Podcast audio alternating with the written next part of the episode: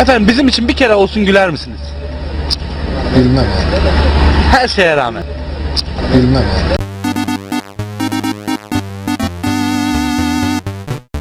Sizi tenzih ederim.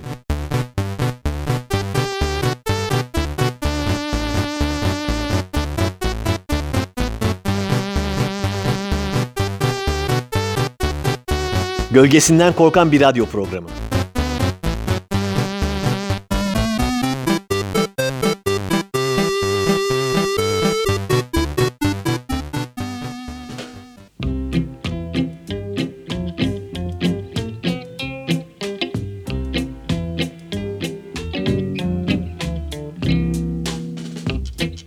Merhaba sevgili Radyo Karavan dinleyenler. Nasılsınız inşallah? İyisiniz maşallah diyoruz ve 59. bölümümüzü de açıyoruz. Bu programımıza da her zaman olduğu gibi sizden ayrı kaldığımız sürede yaşanan gelişmeleri sizlerle paylaşarak başlamak istiyoruz. Programımızın özel günlere denk gelme geleneği devam etti ve daha önce denk geldiğimiz yılbaşı, Kurban Bayramı, Sevgililer Günü, 23 Nisan gibi özel günlerin arasına bu kez de 19 Mayıs eklendi. Bu vesileyle hepinizin 19 Mayıs Atatürk'ü anma Gençlik ve Spor Bayramı'nı kutlarım. Peki bu geçtiğimiz iki haftada başka neler oldu? Ne olacak dostlar? Dünya ve ülkemiz normalleşme sürecine girdi. Bu normalleşme kelimesini daha çok duyacak gibiyiz. O yüzden bir kez daha söyleyeyim de sizi iyice hazırlayayım. Normalleşme. Ülkemizde her gün 50-60 kişi bu virüsten hayatını kaybetse de günde ortalama 1500 yeni vaka açıklansa da her ne hikmetse biz çılgınca normalleşmeye çalışıyoruz. 80 milyonluk ülkede bir kişi virüsten hayatını kaybettiğinde yaşanan tedirginlik ve alınan önlemlerle günde 50 kişinin hayatını kaybettiğinde yaşanan ruh halini ve alınan önlemleri karşılaştırdığımızda söylenebilecek şey tek kelimeyle çelişki. Hatta çelişkiler yumağı ve hatta Ahmet Kaya'nın da dediği gibi nereden baksan tutarsızlık, nereden baksan tutarsızlık, nereden baksan ahmakça. Korona bitmedi ama anlaşıldığı kadarıyla kafalarda bitmiş dostlar. Hani kangren olan bazı ilişkiler vardır ya. iki taraf da birbirinden umudunu kesmiştir. Kafalarında ilişkiyi bitirmişlerdir. Ama bir şekilde de birlikte olmaya devam ederler. Bu da aynen öyle. Sorun koronada değil bizde. Korona çok daha iyilerine layık. En güzeli koronayla arkadaş kalmak. Ama gel de bunu koronaya anlat. Sokakta yürürken görüyorum. Takılan maskeler iyice aksesuar halini almış. Maskesini çenesinin altına takanlar, kafasının üstüne güneş gözlüğü gibi takanlar, boynuna takıp mavi tişörtüyle kombinleyenler gırla gidiyor. Zaten AVM'lerin, berberlerin açılması haberinden sonra ben bu iş bitti demiştim. Ki en son cep telefonuma gelen son dakika haberiyle iyice ucunu bıraktım. Haber şuydu. Koronavirüs deniz suyundan mı yoksa havuz suyundan mı daha hızlı bulaşır? Ben bu haber başlığını okuduktan sonra tamam dedim ya. Millet tatil hazırlıklarına da başlamış zaten. Hemen sonrasında Antalya'da otellerde şezlongların arasının sosyal mesafeye uysun diye şerit metre ile ölçüldüğünü gördüm. Bu ne dedim ya? Bu ne? Bu ne soytarılık dostlar? Affedersiniz siz bizimle ta-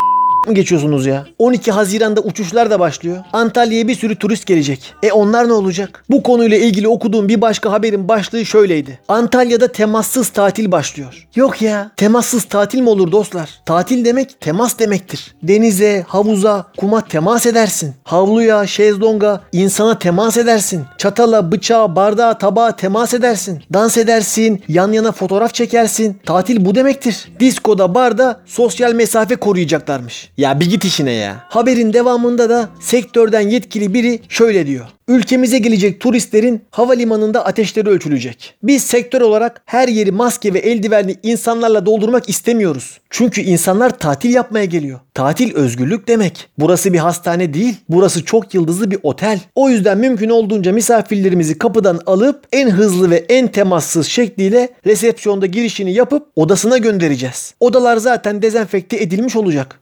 Laflara bak ya. Yani sen adamları havalimanından alıp sonra odalarına kilitleyeceksin öyle mi? 15 gün takılsınlar mis gibi klimalı odalarında. Ne yapacaklar Antalya'nın sıcağında dışarıda diyorsun. Sen de haklısın bro. Zaten Futbol Federasyonu Başkanı da 12 Haziran'da ligleri başlatacakmış. Korona testi pozitif çıkan futbolcular olursa da onları kenara ayırıp negatiflerle maçlara devam edecekmiş. Artık iyice kafaları yediler dostlar. Demem o ki artık bu olayın iyice çıktı. Kim ne yaparsa yapsın. Beni de önümüzdeki ay tekrar iş yerine çağırıyorlar zaten. Herkes başının çaresine baksın. Sizi tenzih ederim. Bir adam sendircilikle, bir boş vermişçilikle, bir vurdum duymazcılıkla, hatta bana dokunmayan yılan bin yıl yaşasıncılıkla başlıyor.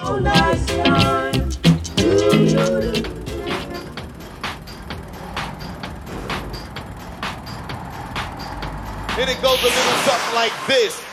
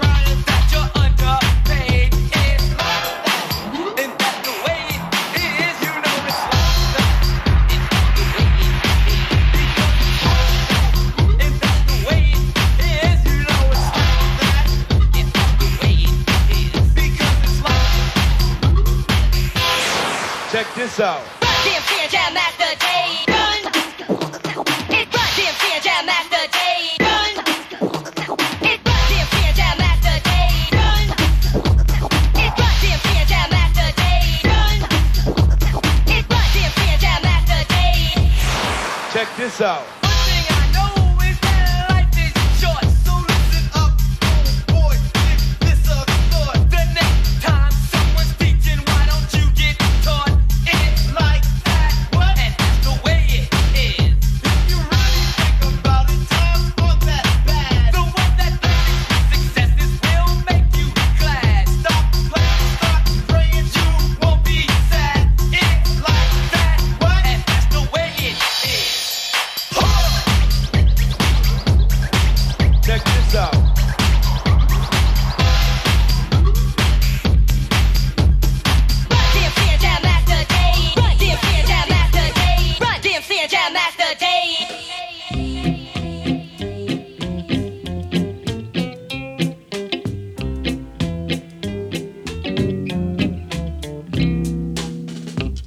Az önce söyledim ya. Beni de 15 Haziran'da işe çağırıyorlar dostlar. Ben memur adamım. Devlet ne derse onu yaparım. Gel der gelirim, git der giderim. Mesela git evden çalış dediler. Tıpış tıpış yüklendim bilgisayarımı. Aldım koltuk altıma. Bindim metrolara, metrobüslere. Tuttum evimin yolunu. Aylarca evden çalıştım. Salonda kendime batakhaneden bozma çakma ofis yaptım. Bir milyoncudan aldığım katlanır masamı açtım. Salonun ücra bir köşesine koydum. Kapıların arasına çarşaf gerdim. Kendime gece kondu tipi kripto ofis yaptım. Gece gündüz eşeğim gibi çalıştım. Yine olsa yine yaparım. Şimdi geri gel diyor devlet. Mecbur gideceğiz. Tam sistemi oturtmuşken yine yükleneceğiz bilgisayarımızı. Döneceğiz masamızın başına. Ama bu sefer metrolarla metrobüslerle dönmeyeceğiz dostlar. O kadar da kafaları yemedik yani. Kusura bakmayın. Şimdi durum ciddi. Günlük yeni vaka sayıları binlerle, kayıp sayıları yüzlerle ifade ediliyorken metrobüse binecek kadar canıma susamadım. Şahsi arabam da yok. E ne yapacaksın peki derseniz ne yapacağım dostlar? Mecbur servisle gidip geleceğim. Canımı korona kadar sıkan bir başka şey de şu iş yeri servisine tekrar binmek zorunda kalmak. Bilen bilir bu iş yeri servisinden neler çektiğimi. Önceki programlarda uzun uzun anlatmıştım. Sırf bu sıkıntıları yaşamayayım diye açık öğretime kayıt olduğumu, aylık öğrenci akbilimle metrolarda, metrobüslerde, otobüslerde fink attığımı dikkatli dinleyicilerimiz hatırlar. Ama kaderin bir cilvesi yolumuz yine iş yeri servisiyle kesişecek gibi görünüyor. Hem de servise ilk binen yolcu olarak hardcore bir kesişme olacak bu. Çünkü yine bilen bilir. Servise ilk binmek büyük zulümdür. Servise en erken binip en geç inecek olmanın dışında her hafta değişen şoföre yolları anlatmak, bir gün öncesinden WhatsApp gruplarında kimlerin geleceğinin, kimlerin gelmeyeceğinin listesini tutmak, insanların evlerinin adreslerini hatırlamaya çalışmak, şoförün yanında oturup muhabbetine ve seçtiği playliste maruz kalmak gerçekten berbat bir şeydir. Ama yapacak bir şey yok. Başa gelen çekilir ve çekilecektir. Aylar önce sessize aldığım servis WhatsApp grubunu yine normale alıp nabız yoklayacağım. Yine 2 saat köprü trafiğinde sıkıntıdan patlayacağım. Ama olsun canımdan kıymetli değil ya. Hem aylık öğrenci akbil parası olan 50 TL da cebimde kalacak. Fena mı? 50 TL'ye neler yapılmaz ki dostlar? Sahi 50 liraya neler yapılıyor ya? Ben size söyleyeyim. 3 şişe bira, bir paket sigara, bir pakette tuzlu fıstık alınabiliyor. Daha ne olsun ya? İçip içip kederleniriz işte. This was called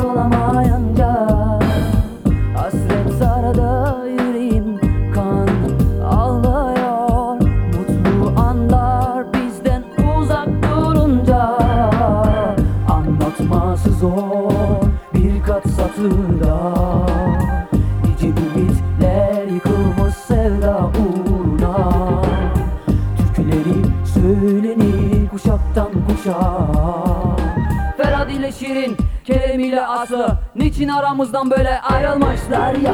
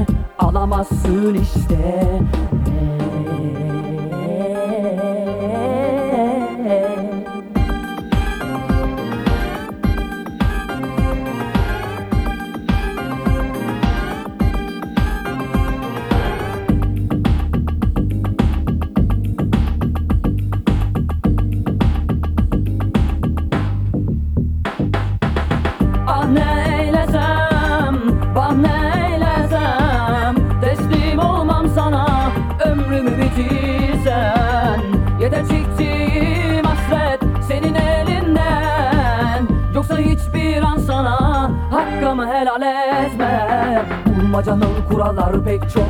Bulmacaya rastlamayan yok. Bulmacayı bütünüyle çözen yoktu. Bulmacanın kurnazları pek çoktur Bulmacayla yaşamayan yoktur Bulmacanın sınırları sonsuzluğa. Arayan çok, kazanan çok Bulamayanlar Arap bu da bir şok İşte inciler, işte güzeller. Kutsal varlık gibi beklerler. Kim bilir, kim bilir ne kadar Sürecek daha? Bu aşkın ilmi şarkılar Söylenecek böyle. Hasretlerin şey bitti mi? Bulmacanın kuralları pek çok.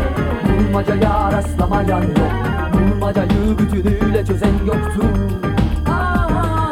Bulmacanın kurnazları pek çoktur Bulmacayla yaşamayan yoktur Bulmacanın sınırları sonsuzluğa Arayan çok, kazanan çok.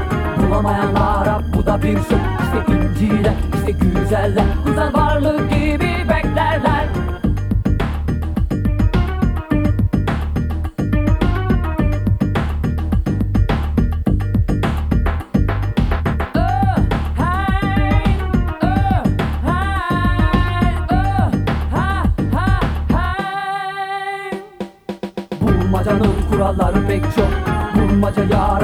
rastlamayan yok. Bulmacayı bütünüyle çözen yoktur Aa, Bulmacanın kurnazları pek çoktur Bulmacayla yaşamayan yoktur Bulmacanın sınırları sonsuzdular. Bulmacanın kuralları pek çok. Bulmacaya rastlamayan yok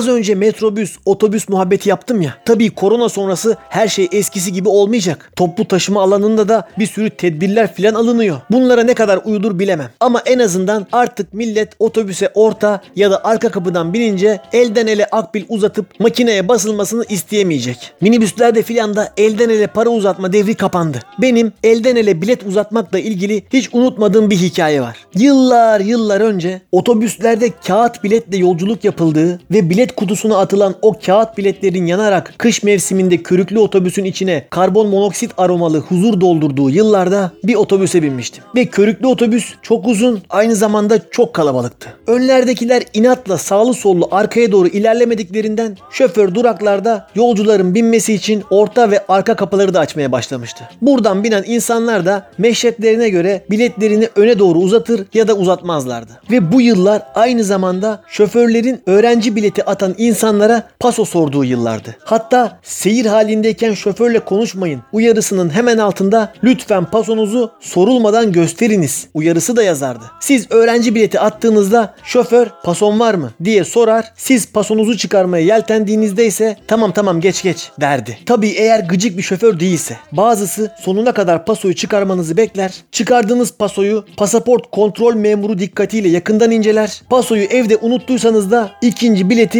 eşeğim gibi attırırdı. İşte böyle karanlık yıllardı. Yok ya ne karanlığı. Şimdiki yılları on basardı. Her neyse. İşte böyle bir zamanda çok kalabalık ve çok körüklü bir otobüste yolculuk ederken durakta otobüse en arka kapıdan bazı insanlar bindi. Ve ön tarafa doğru kendi aralarında topladıkları biletleri elden ele uzattılar. Ben ortalardaydım. Biletler benim elimden de geçti. Biletlerin bir tanesi mor, diğerleri pembeydi. Yani bir tane öğrenci 6-7 tane de tam vardı. Ben biletleri yanımdakine uzattım. Sonra şoför mahallinde bazı konuşmalar duydum. Ve insanların kulaktan kulağa oynar gibi birbirlerine dokunarak bir şeyler söylediğini işittim. Konuşmalar Meksika dalgası gibi bana doğru geliyordu. En sonunda bana kadar ulaştı. Ve yanındaki kişi bana pasosu var mıymış diye sordu. Ben küçük bir şaşkınlıktan sonra durumu anladım. Şoför o tek öğrenci biletinden kıllanmış ve en arkadaki bu arkadaşın pasosu olup olmadığını bileti elden ele ulaştıran bütün insanlar aracılığıyla kendisine iletmeye çalışıyordu. Ve bileti en öne kadar ileten insan zinciri birbirine dönüp pasosu var mıymış? Pasosu var mıymış? Pasosu var mıymış? Pasosu var mıymış? Pasosu var mıymış? Pasosu var mıymış? Pasosu var mıymış? Pasosu var mıymış? Pasosu var mıymış? Pasosu var mıymış? Pasosu var mıymış? Pasosu var mıymış? Pasosu var mıymış? Pasosu var mıymış? diye soruyordu. Ben de sol tarafımdakinden emanet olarak aldığım bu soruyu sağ tarafımdakine ileterek yanımdaki adama pasosu var mıymış diye sordum. Daha doğrusu bu soruyu yanındakine iletmesini istedim. Sonra da bu işin sonu nereye gidecek acaba diye arkaya doğru merakla bakmaya başladım. Yaklaşık 20 insan bu önemli soruyu en arkadaki çocuğa ilettikten sonra en arkadan şöyle bir cevap geldi.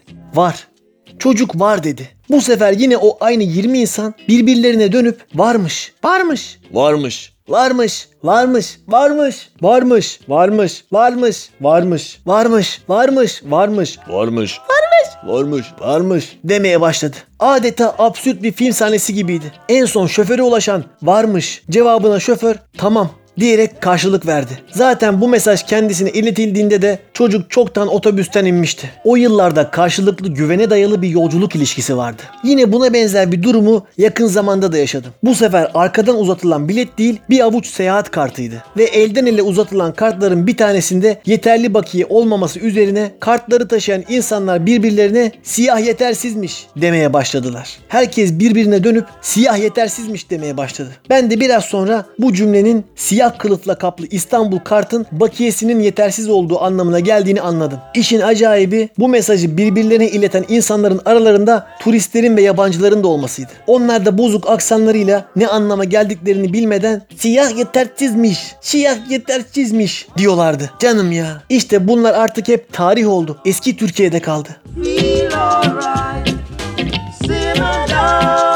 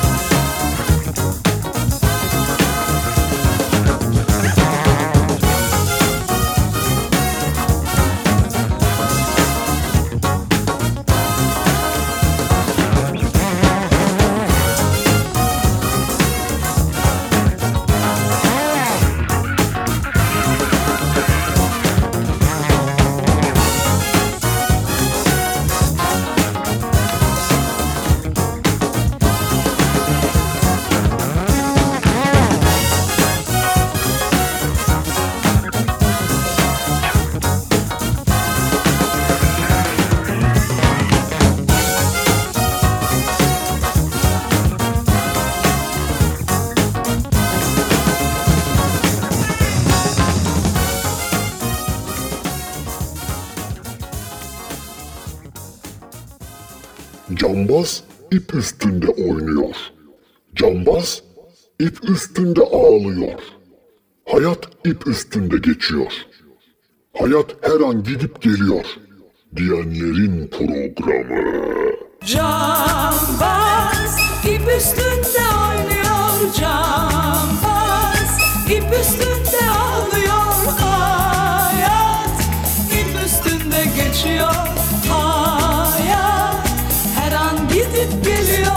Sizi tenzih ederim. Devam ediyor.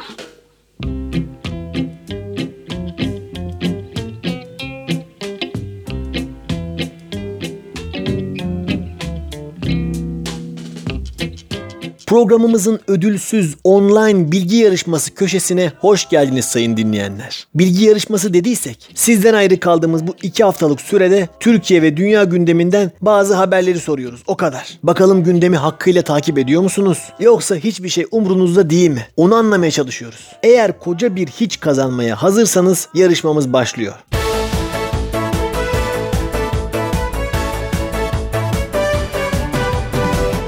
İlk sorumuz Elon Musk'ın yeni doğan çocuğunun ismi olacak. Nedir bu çocuğun ismi sayın dinleyenler? Bakalım biliyor musunuz? A. Doğan SLX B. Mahmut Junior C. XAEA 12 D. Golf 2.0 GTI E. BMW i8 Roadster Doğru cevap XAEA 12 olacaktı. İkinci sorumuza geçiyoruz. Yeni Zelanda Başbakanı geçtiğimiz cumartesi günü gittiği kafeye neden alınmadı? A. Damsız olduğu için. B. Yaşı tutmadığı için. C. Alkollü olduğu için. D. Kıyafeti uygun olmadığı için. E. Sosyal mesafe kuralı gereği kapasitenin dolu olması nedeniyle. Doğru cevap E. Yani sosyal mesafe kuralları gereği kapasitenin dolu olması nedeniyle olacaktı. Üçüncü sorumuz porno sektörüyle ilgili. Bazı uluslararası sivil toplum kuruluşları geçen hafta porno sitelerle alakalı ne istedi? A. Bütün porno sitelerin bedava olmasını. B. Porno sitelerdeki kategorilerin artması ve çeşitlenmesini. C. Her videoya hızlı kapanma tuşunun eklenmesini. D. Kredi kartlarından porno sitelere ödeme yapılmasının durdurulmasını. E. Sitelerdeki arama kutucuğunun daha detaylı arama yapabilmesini. Doğru cevap D. Yani kredi kartı firmalarından porno siteleri ödeme yapılmasının durdurulması olacaktı. Dördüncü sorumuza geçiyoruz. Amsterdam'da Mediamatik Eten adlı bir restoran koronavirüse karşı nasıl bir tedbir aldı? A. Müşterilere menü vermeden önce plazma tedavisi uyguladı. B. Müşterilere motokurye kaskı taktı. C. Müşterilere şnorkel, dalgıç kıyafeti ve oksijen tüpü verdi. D. Müşterileri hortumla besledi. E. Müşterileri dışarı yerleştirdiği cam kabinlerin içine soktu. Doğru cevap E. Yani müşterileri dışarı yerleştirdiği cam kabinlerin içine soktu olacaktı. Bu soruyu okuyunca da benim aklıma yıllar önce televizyonda izlediğim bir kamera şakası geldi. Yarışmayı biraz böleceğim ama bunu anlatmam lazım. Biliyorsunuz bir dönem Türk televizyonlarında deliler gibi kamera şakaları yapılıyordu. Yine o yıllarda izlediğim ve aklımda kalan bir şaka şöyleydi. Restorana gelen insanlara sigara içilen bölüm mü yoksa içilmeyen bölüm mü istediğini soruyorlar. Eğer müşteri içilen bölümü tercih ederse onu bir masaya oturtuyorlar ve sonra 3-4 kişi her tarafı kapalı şeffaf plastik bir kabin getirip adamın oturduğu masanın üstüne bunu koyup adamı her tarafından kapatıyorlardı. Herkesin bakışları altında adam şeffaf kapalı kabinin içinde oturuyordu. Meğerse sigara içilen alan oymuş. Bu da yetmezmiş gibi o kabine bir müşteri daha giriyordu. O adam ekiptendi. Adamın karşısına oturup deli gibi pro içmeye başlıyordu. Ve sonunda şakazedenin düştüğü zor durumları kameraya çekiyorlardı. Genelde kabine giren herkes rahatsız oluyordu ve dışarı çıkmak istiyordu. Hatta bir tanesi plastik kabini yumruklamaya başlamıştı. Ama şakazedelerden bir tanesini hiç unutmuyorum. Adamın üstüne kabini örttüler. Herif oturur oturmaz sigarasını yakıp içmeye başladı. Sonra karşısına o çok dumanlı deli gibi prosunu içen ekipten adam da geldi. Onun da prosunu yaktı. Muhabbet etmeye başladılar. Hatta prolu adam bizim şakazedeye bir pro ikram etti. Bizimki onu da içti. Artık kabinin içinde göz gözü görmemeye başladı. Ve en son ekipten olan prolu adam pes ederek dışarı çıktı. Görevi karşıdakini sigara dumanıyla bezdirmek olan adamın kendisi dumandan rahatsız olmuş ve sonunda pes etmişti. Ama bizim abi aslanlar gibi orada oturmaya ve sigarasını içmeye devam ediyordu. İşte bu da böyle bir bağımlılık dostlar. Ve yıllardır da aklımdan çıkmayan bir görüntüdür. Derken yarışmamızın sonuna geldik. Bir dahaki online ödülsüz yarışmamızda görüşmek üzere. Hoşçakalın.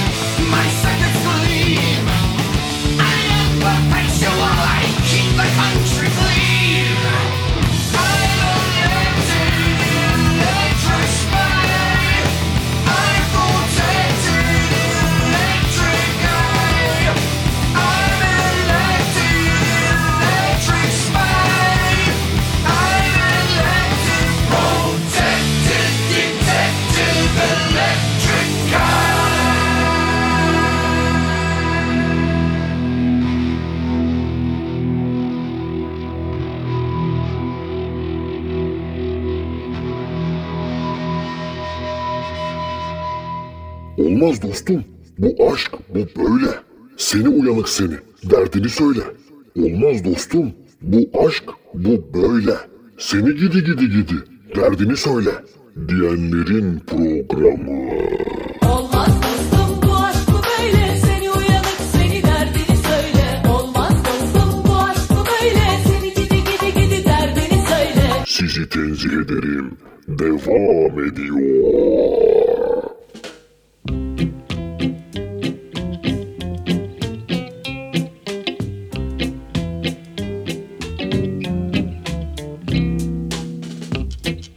Sizden çok basit bir şey isteyeceğim sayın dinleyenler. Çok basit bir şey ya. Sizi hiç uğraştırmayacak. 2 dakikada yaparsınız. Çok ufak, çok minik bir şey. Hemen halledersiniz. İşte bu ve buna benzer cümleleri sakın bir tasarımcıya söylemeyin dostlar. Çünkü uyuz olurlar. Nereden mi biliyorum? Çünkü ben uyuz oluyorum. Ya bu ne ayıp bir şey. Hiç öyle şey denir mi Allah aşkına? Büyük ihtimalle bunu söyleyen kişi yaptığı şeyin ne kadar yanlış ve saygısızca bir şey olduğunu bilmiyordur. Ama bu yapılmaz yani. Bu bir kere karşıdakinin yaptığı işi, mesleğini küçümsemenin en kestirme, en açık yoludur. Bırak da o işin ufak tefek, onu hiç uğraştırmayacak, çok kolay bir iş olup olmadığını yapacak kişi karar versin. Sen kimsin de onun adına hüküm veriyorsun? Hem sen tasarım, uygulama ve düzelti sürecini nereden biliyorsun? Senin gördüğün günün sonunda eline ulaşan görsel. Ama o iş o hale gelinceye kadar ne aşamalardan geçiyor senin haberin var mı? Artist. Gördüğünüz gibi bu konuda biraz doluyum. Ama yapacak bir şey yok. Buradan Picasso'ya atfedilen o meşhur 40 yıl artı 5 dakika hikayesini anlatmayacağım. Zaten anlatmak istediğim şey o değil. Hanımefendi geliyor benden sözüm ona çok basit bir afiş istiyor.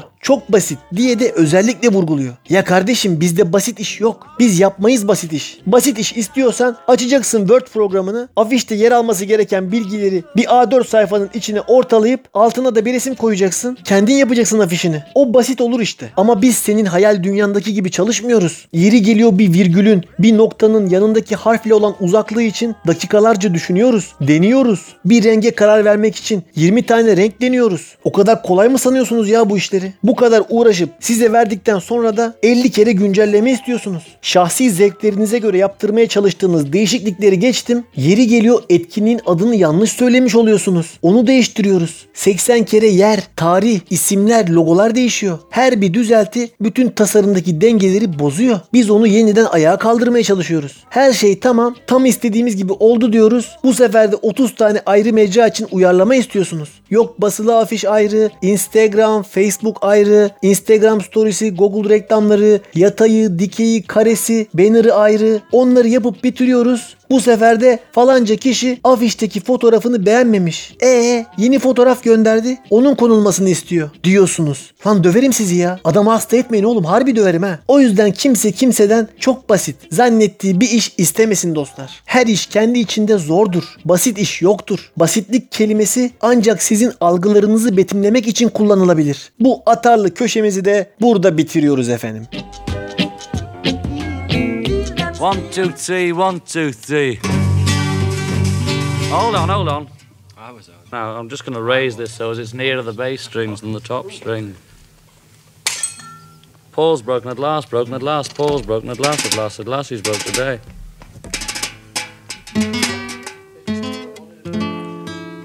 Okay.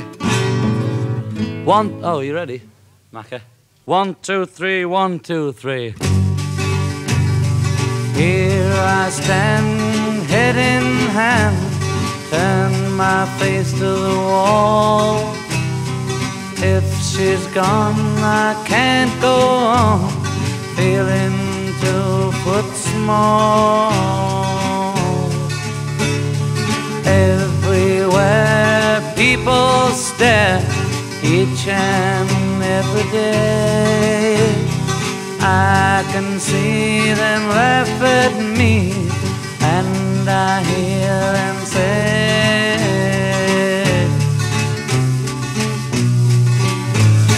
Hey, you've got to hide your love away. Hey, you've got to hide your love away. Can I even try?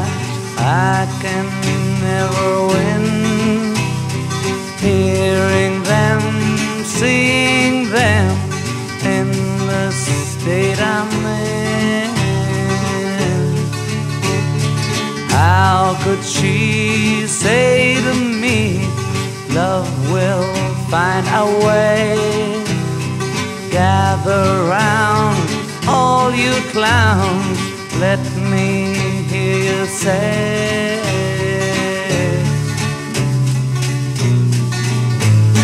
Hey, you've got to hide your love away.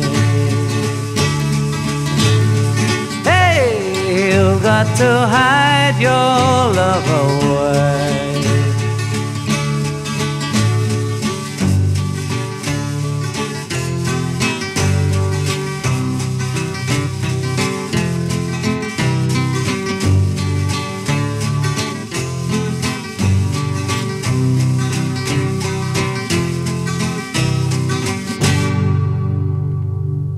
Geceleri kör karanlıklarım var. Tut elimi sen kurtar. Acıları sorma, hiç kafanı yorma. Boşa geçiyor yıllar. Kavgaları bitse yangını biter mi? Bizim işimiz zor yar. Tut elimi haydi, düştüm düşüyorum. Tut elimi sen kurtar. Diyenlerin programı. Geceleri kör karanlıklarım var Tut elimi sen kurutar Acıları sorma hiç kafanı yorma Boşa geçiyor yıllar Kavgaları bitse yangını biter mi? Bizim işimiz zor yar Tut elimi haydi düştüm düşüyorum Tut elimi sen kurutar Sizi tenzih ederim. Devam ediyor.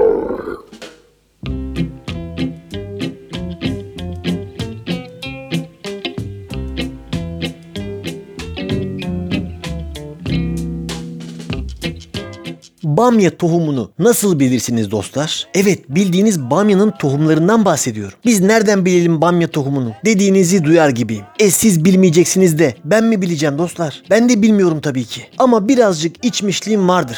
Ne alaka demeyin. Şimdi anlatıyorum. Aylar önce daha korona aramızda yokken bizim hanım bamya tohumuna sardı. Böyle antin kuntin şeylere meraklıdır. Bir gün tezgahta bir bardak su gördüm. Dibinde siyah siyah bir şeyler var. Böyle çörek otu gibi. Dedim hanım bu ne? Dedi bamya tohumlu su. Buyur dedim. Bamya tohumu dedi. Onları suda bekletiyormuşsun. Sonra o suyu mu içiyormuşsun? Tohumları mı yiyormuşsun? Bir şey yapıyormuşsun. iyi geliyormuş. Nelere iyi geldiğini saymaya kalkarsam programın sonuna geliriz. Ama vitamininden mineraline, B, C vitamininden kalsiyumuna, çinkosuna, potasyumundan demirine yok yokmuş. Bağışıklık sisteminden kolesterolüne, kan şekerinden boğaz gıcığına, hafızadan konsantrasyona, sinir sisteminden uykusuzluğa etki etmediği, iyi gelmediği şey yokmuş. Daha doğrusu öyle söylüyorlar. Hatta öyle söylüyorlar. Biliyorsunuz ben böyle şeyleri çok severim. Bamya tohumu kürü olsun, detoks olsun, kundalini yoga, intermittent fasting olsun, theta healing, ayurveda olsun. Hiç ihmal etmem. Ben hanımla aramızda geçen bu muhabbet üzerine he canım he dedim. Bin derde devadır kesin. Doğanın mucizesidir dedim. Konuyu uzatmadım. Ama o bir bardak su ve dibindeki tohumlar her gün yenilenerek mutfak tezgahında durdu. Bir iki hafta geçti. Biz bir gece dışarı çıktık. Eve geç geldik. Söyleme sahip ben de biraz içmiştim. Kafam kıyaktı. Yatmadan önce mutfağa uğrayıp bir su içeyim dedim. Ortam da karanlıktı. Buzdolabını açmaya üşendim. Bir baktım tezgahta koca bir bardak su var. Allah dedim ya. Ne güzel denk geldi. Ama nasıl da susamışım. İçkiden sonra dilim damağım kurumuş. Aldım bardağı, diktim kafaya. Bir yudum almamla beraber ne yaptığımın farkına vardım. Ağzıma gelen tohumlar beni kendime getirdi. Ortamın karanlık, kafamın güzel olmasından dolayı o bardaktaki suyun hanımın okunmuş bamya tohumları suyu olduğunu fark etmemiştim. Ama su hala ağzımdaydı. Henüz yutmamıştım. Saliseler içinde durumu anlamıştım ve zor bir karar vermem gerekiyordu. Ya bunca emekle hazırlanmış bamya tohumu kürünü kendime uygulayıp şifalanacak ya da suyu ağzımdan bardağa geri püskürtecektim. Ve ben ikinci şıkkı seçtim. O aldığım bir yudum bamya tohumlu suyu bardağa geri püskürttüm. İğrencim biliyorum ama yaptım işte. Sonra panikledim. Ulan acaba bir şey olur mu diye. Sonuçta okunmuş bamya tohumu yani. Bir yan etkisi olmasın. Sonra ışığı açıp suya baktım. Suda aşırı bir bulanma var mı diye. Su gayet normal görünüyordu. O esnada birkaç tohum yutmuştum o kadar. Sonra hemen hiçbir şey olmamış gibi bardağı yerine koyup kendime başka bir bardak aldım. Efendi gibi suyumu içip yattım. Parmak izlerimi filan da peçeteyle temizledim. Geride hiç delil bırakmadım. Hanıma da hiçbir şey çaktırmadım. Bir gün geçti. Sonra benim vicdanım el vermedi.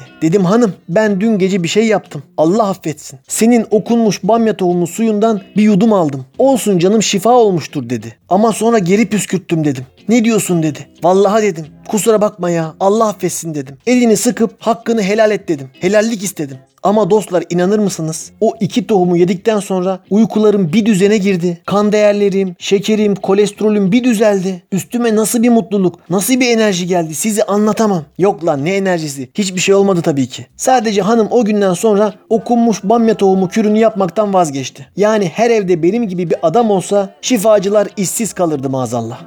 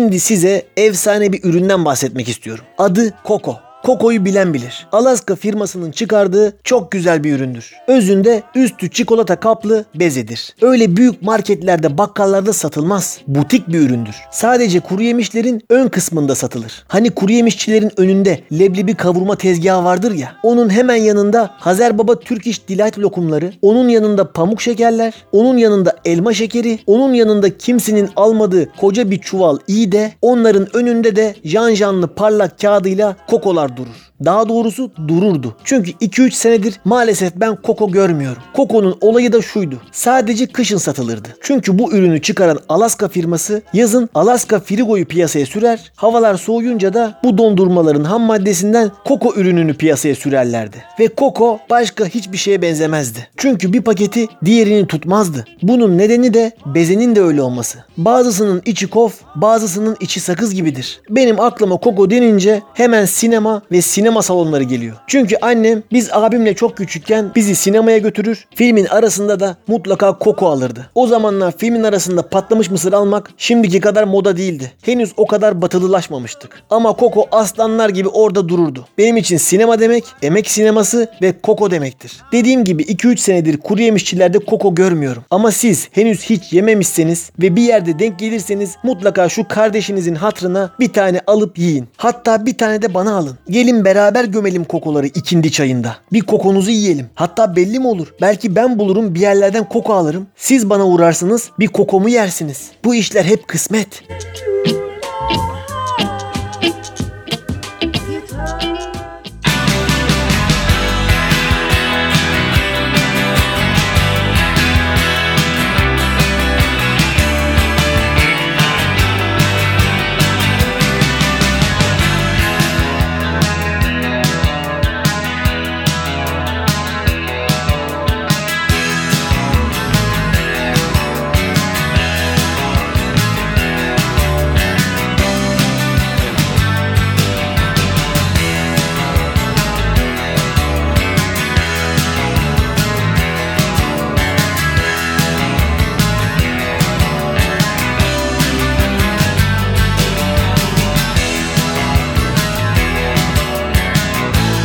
virgin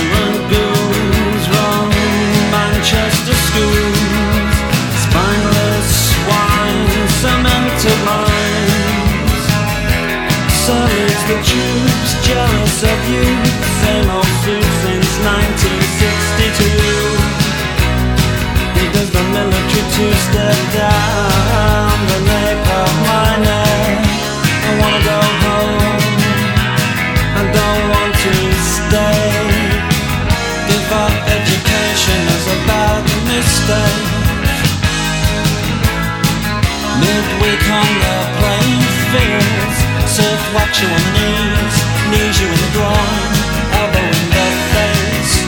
Bruises bigger than dinner plates. I wanna go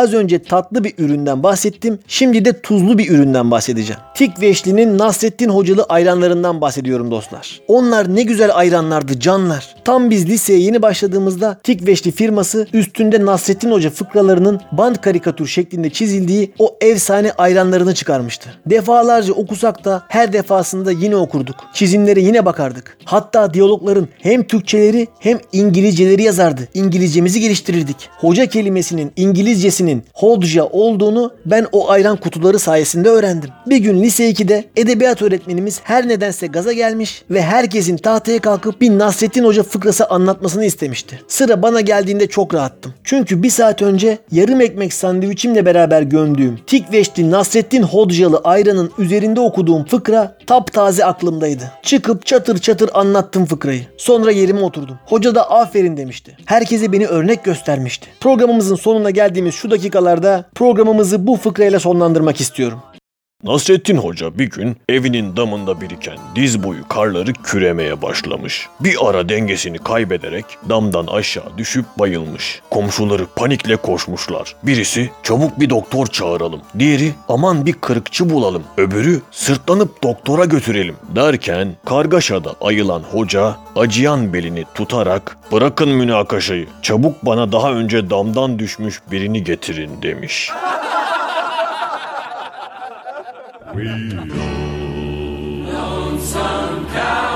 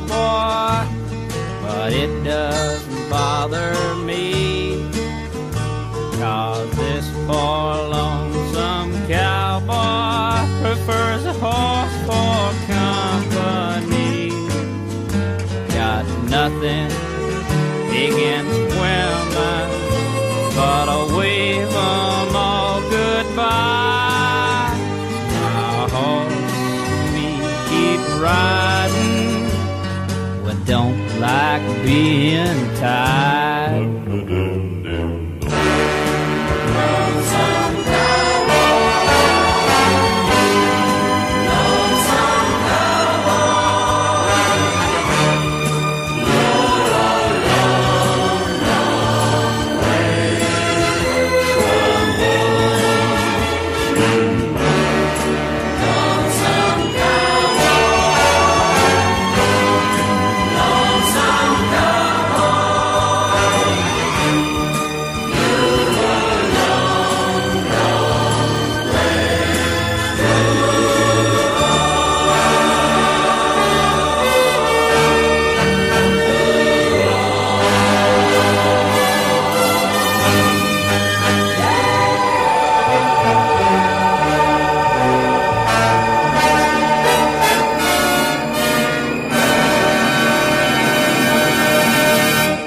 Yani bir tane öğrenci 6-7 tane de 6-7 tane de 6-7 tane de tam vardı. 6-7 tane de 6-7 tane de 6-7 tane de tam 6-7 tane 6-7 tane de tane de 6-7 tane de tane de 6-7 tane de tam vardı.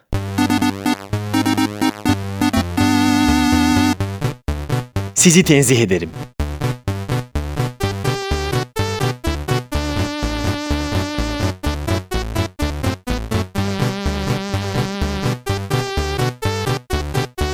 Gölgesinden korkan bir radyo programı.